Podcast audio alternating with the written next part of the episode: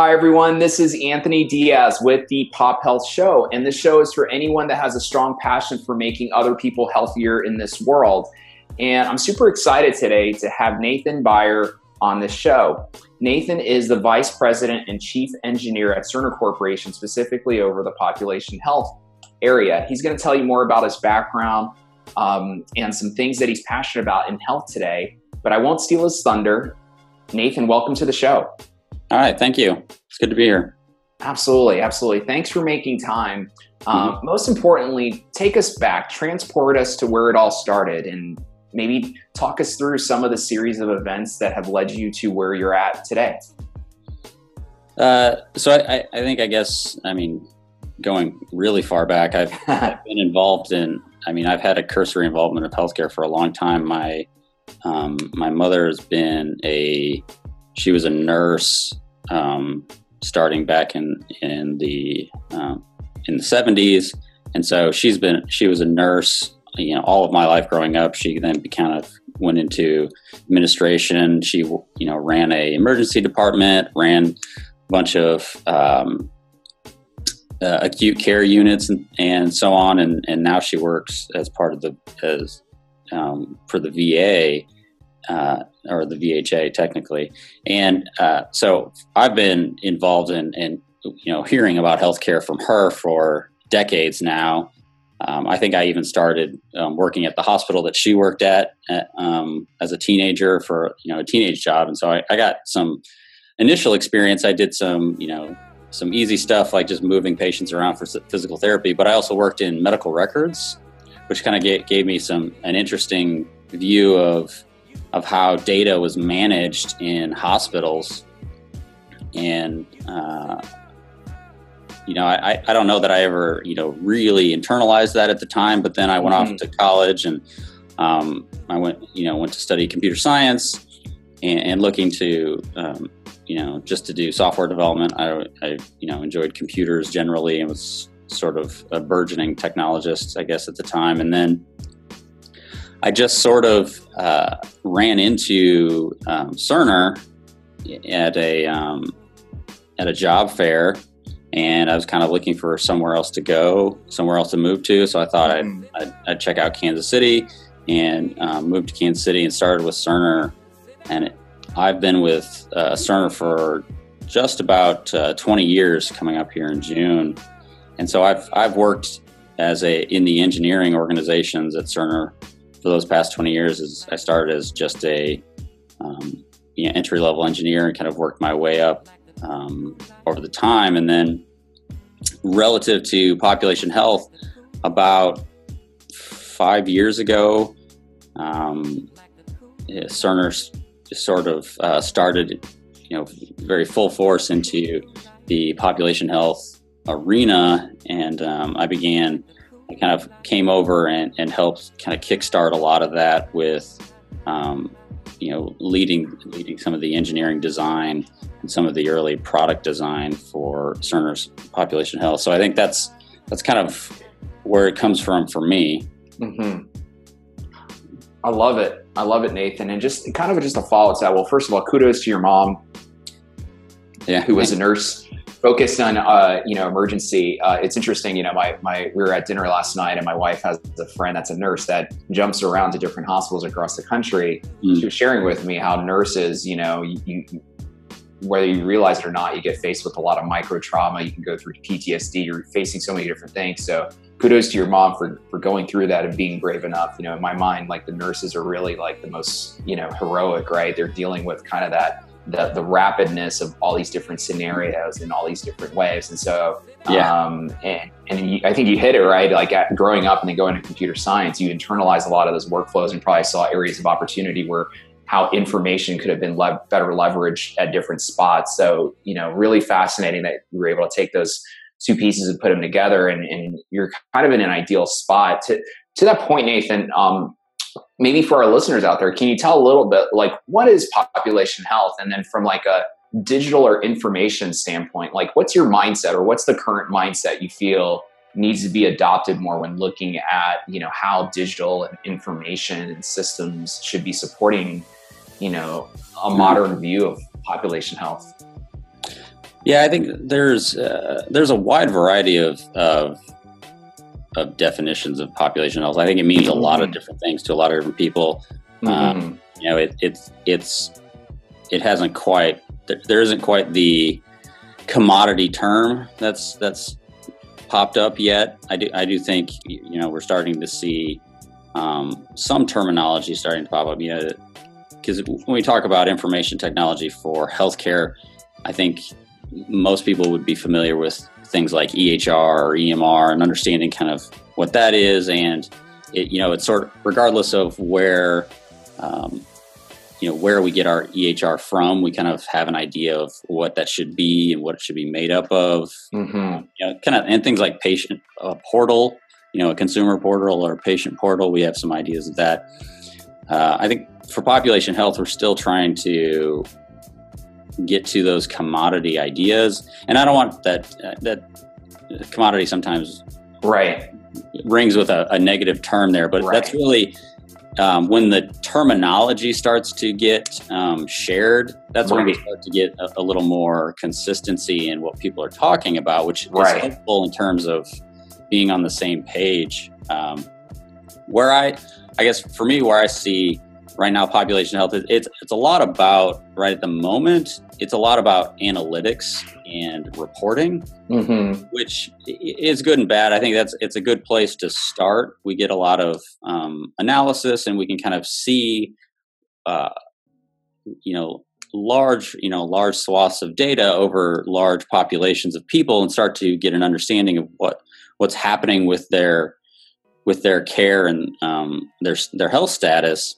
Mm-hmm. Uh, and, and that's you know that's sort of where we're at today. I think in the majority of um, uh, population health, but where it needs to move, and it, it is moving, it is is is integrating more directly to the the delivery of care or the monitoring of, of health. So, from the perspective of clinicians, we want to want to be taking those analytic results, you know, whatever that analysis is, whether it's you know from uh, you know analyzing you know looking at risk scores or e- using HCCs like that CMS you know dictates mm-hmm. quality measures, and really injecting that into the day to day care flows of whether you're a care manager or a nurse on an acute floor or you know you're a, a you know a orthopedic surgeon that you're you're not just you're not just exclusively focused on what that immediate task is but you also can get some context from you know these these larger analytic um, results and and help improve and guide care and i think that's that's sort of the transition we're at right now is mm-hmm. quite there and we don't quite know how to get that in everyone's um, workflow. And then I think the other side of that is there's also um, the the informing informing the actual consumer, like you know you and me, of like how our health status is and how our our um, you know how our health is being monitored by whether that's um, the ins- you know the insurance provider we're working with, you know, or if that's our employer and they're self-insured, or if we're um, you know getting insurance through the government or whatnot. But being able to understand what um, what our health is relative to um, the population that we live in, whether that's you know nationally or you know within the same state or more locally how you know how are we doing and, and what can we be doing to you know to be on the lookout for our you know, bettering ourselves mm-hmm. amen no absolutely no this it's it's really fascinating all the different pieces that you know making systems and processes in the modern world that can make other people healthier and you know it's really exciting what you guys are doing in this space you know being has you know such a large footprint right and such a large almost accountability and opportunity in, in mm. front of you, right? And so, you know, you're at the forefront of some interesting changes, uh, you know, architecturally, right? The way kind of like almost like supporting the new ways that hospitals and providers should function. Um, along those lines, I mean, I mean, I guess you're hinting and, and touching upon some interesting topics here. What's one thing in health that you're really passionate about today. Love to hear more about you know what you're passionate about and what you're what you're seeing out there, and you know also you know tell us a little bit on why you're passionate about it. Uh, I, I think what I'm I, I probably have uh, you know, the the most passionate about it is trying to trying to get to some of the the more simple, solid um, components mm-hmm. of, of understanding uh, a person's health. So really getting down to so there's a lot of there's a lot of complexity in, in healthcare just implicitly, mm-hmm. but that, that doesn't necessarily mean that there has to be a lot of complexity in uh, the technology, especially the information technology and, and mm-hmm. understanding the data. There, there tends to be, you know, and this this isn't just a you know healthcare thing, but there tends to be an overcomplication of of data of, of modeling data and information because um, there there's often a lot of competing use cases. You know, when when mm-hmm. you've got researchers that want to pull one way, you've got you know software developers wanting to pull another way, you've got clinicians wanting to pull um, a bunch of different ways because they might be an acute clinician, clinician or an ambulatory clinician. They're all kind of pulling for different things and and trying to trying to get down to uh, a a core information model. Mm-hmm. You know, and I think within population health, there's there's sort of this idea of a, of a longitudinal record, right? It, right, where you you want to get all of the information you can get for a, a person, and you want it to be you know both from lots of sources of data as well as as much as much time as you can get. So you know mm-hmm. from, from birth till you know till present, and that the challenge there is that there's there's there's so much information um, and it's it's often not all that usable like there's a lot of data that's just redundant and mm-hmm. repetitive and it's and it can be it can be challenging to get down to something that's more simple and it's it, there's a lot of complexity there that's sort of you know, and I guess one of the things I, I, skipped out in that kind of causes of complexity is there's a lot of legal complexity that uh, we have to have um, very specific legal records around, you know, who did what and when did they do it and where did they do it, and and when that when you think about a longitudinal record, if if every um, if every location of care has to have their own legal record for a person you know, and, and every time you go to a clinic or a hospital, right, they ask you for your history and your physical, right? That what are your allergies and mm-hmm. what's your mm-hmm. demographics, and each of them has to keep, you know, this legal record, and um, you start to get a little bit of like a lot of re- redundancy and repetitiveness, but you you can't throw it away per se because you kind of still need it. Um, when you consolidate all those things, but at the same time, to really get down to effective care, you want you want to simplify as much as possible so that when um, you know when you know your your doctor looks at your longitudinal record and says like, oh, you know, do you have do you have any allergies? They don't want to see that you have um, a peanut allergy recorded, you know, 52 times because you've went to 52 different hospitals or clinics over your lifetime.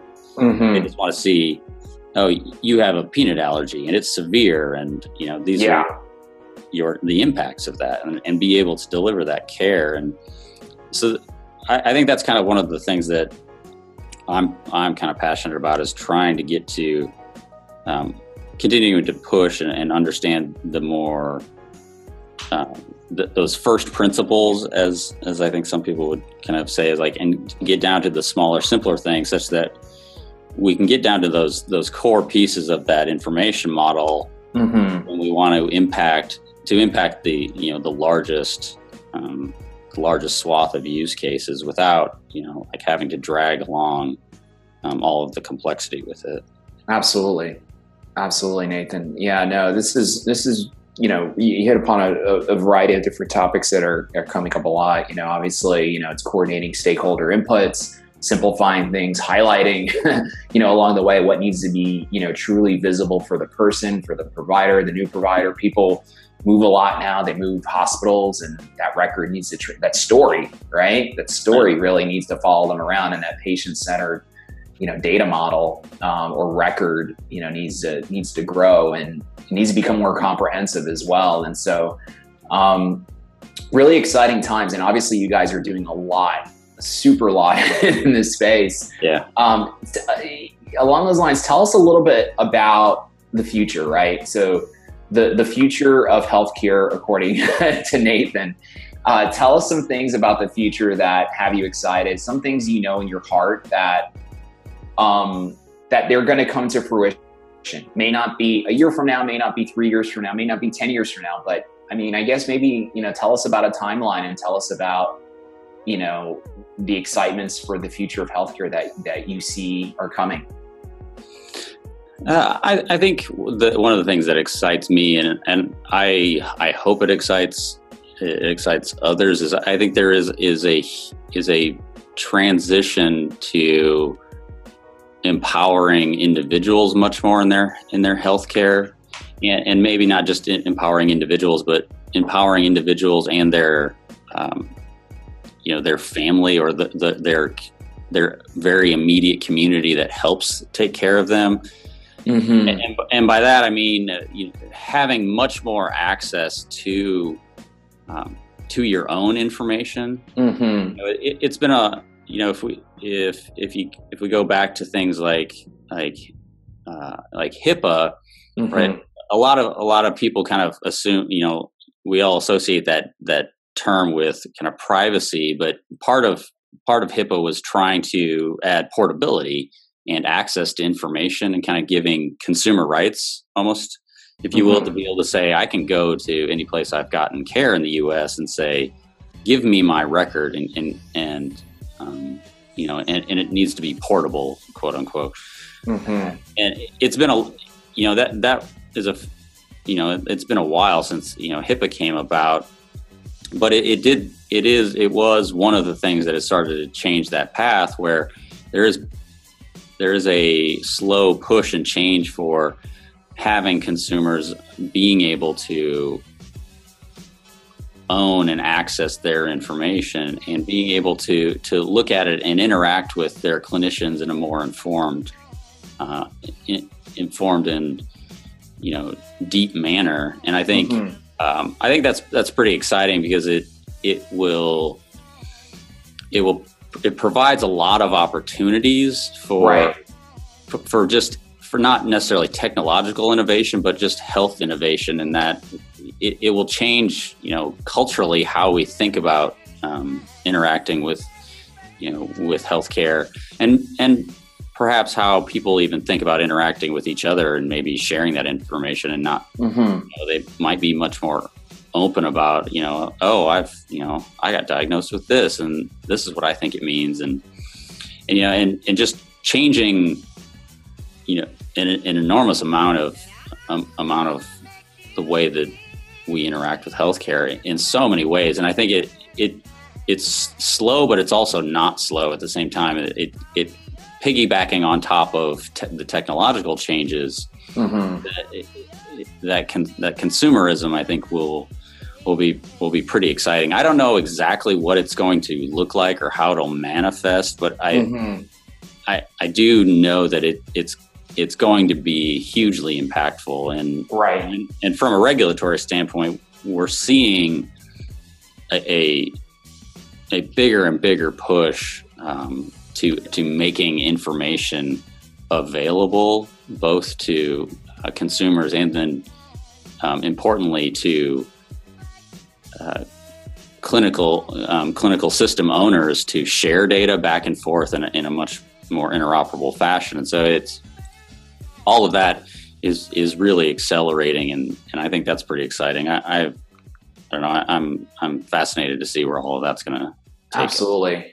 Absolutely. Yeah. I mean, you know, everyone's got their, you know, different information, health information, so many different places, does feel like we're inching, you know, towards it. Obviously, you guys are, you know, at the forefront of enabling that to happen in, in different facets, but it is really exciting. And then, you know, as as you know, things to your point earlier, you know, as they become more commoditized or democratized or just more, you know, digestible, right? You know, people become wanting to own their health a lot more being able to reflect and be mindful about their story, their health story, and where it's been, and you know, it can kind of dictate, right? The history tells the future. You can kind of get a sense of, you know, these different trends, and you know, how many times do we have, you know, certain allergies or different ailments at certain times in the year? Every two years, the same trends recurring. You know, if you have access to that, it can it can make a lot, right? It can make a lot of difference on the emergency room visits and and all the different future. Um, healthcare visits that someone has to do. Uh, Nathan, really fascinating um, topics that we're going through, and uh, you know, from a population health standpoint, one one thing we ask our guests sometimes is, you know, a lot of a lot of us are in health every single day and have really good, interesting like health habits or things that we're doing in our own personal health that really work for us. Um, is there something that you have found, whether it's fitness, food, nutrition, mindfulness, or anything like that that you do on a weekly or daily basis that you find really works for, for your own health that you'd like to share? Uh, personally, I've been, um, so I, I, I do, I do enjoy, I, I like to exercise. I like to run. That's one of, I mean, I, from an exercise standpoint, I'm always into running and mm. tying that back to my, you know, my healthcare and tying mm-hmm. back my steps and trying to connect all those things. Um, mm-hmm. More recently, probably in the last few months, I've been really um, getting into meditation and, mm-hmm. and mindfulness. And um, I don't know, I, that probably, you know, right now at this moment, that might sound very hipster to, to claim that everyone's talking about it. You know, um, that 10% happier is, is all of a sudden a big topic. Right.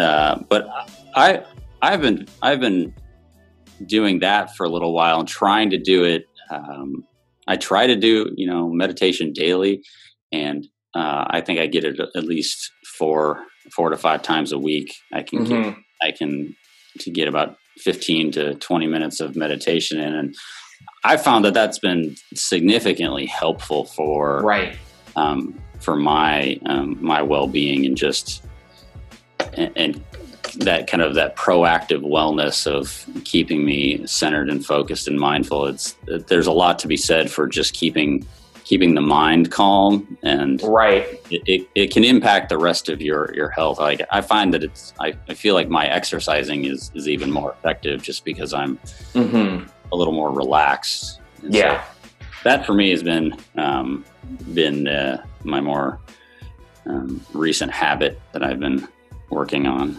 I love it. I love it. And, and, Nathan, why do you think meditation is so, so? I'm right there with you. I use the Calm app daily. I haven't done the Calm, the daily Calm of the day. I don't even know the theme of the day, but I, I plan mm. to fit it in some somewhere today.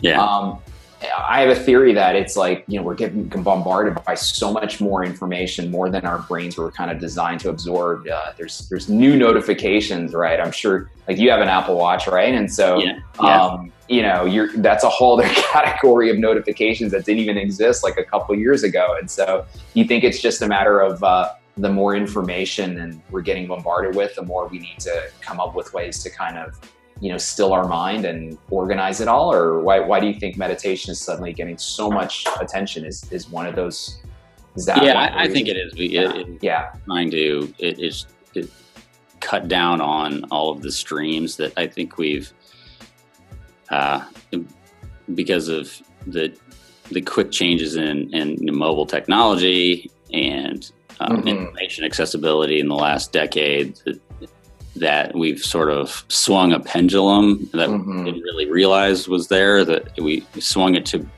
and you know it's sort of overloaded and we kind of need to swing back a little bit to find more of the the medium right path of you know you know i guess you know theoretically at some point we could adapt and and, and be able to ingest all of these these signals but mm-hmm. at the moment we're you know as human beings we're not quite ready for that. And so i do think that the mindfulness and meditation is is is getting popular because of people are feeling a little a sense of just overloadedness. Overloaded yeah. Yeah and yeah. wanting to disconnect and and and and, and balance.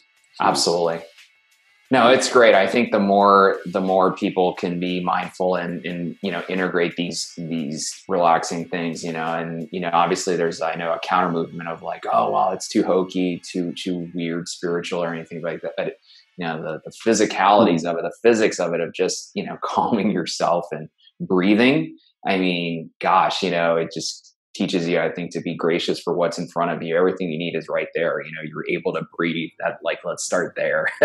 like, yeah, I was air around them sometimes, right? So yeah, and I'm I kind of guess because I'm such a um, uh, an engineer, and as I talked about, I was talking about earlier about wanting to simplify. For me, it, I tie it back to just simplifying my my life, like just trying mm-hmm. to get down to like I don't need to be you know processing and consuming all of this. Like if I can just cut it down for a little bit that just if it's simpler it's often better. Absolutely. and, and, so i i kind of i guess that might be a little bit of rationalization but i, I like to think of it that way.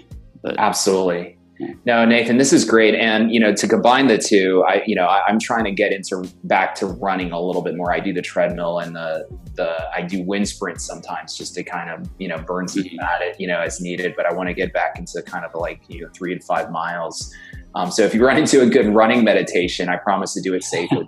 run into a good app that combines the two, let me know. I think I think right. has a walking meditation one, but um, all kidding aside though. But um, Nathan, this has been phenomenal. This has been great. Most importantly, thank you for sharing your your origin story and your passions in health and your vision you. for healthcare in the future.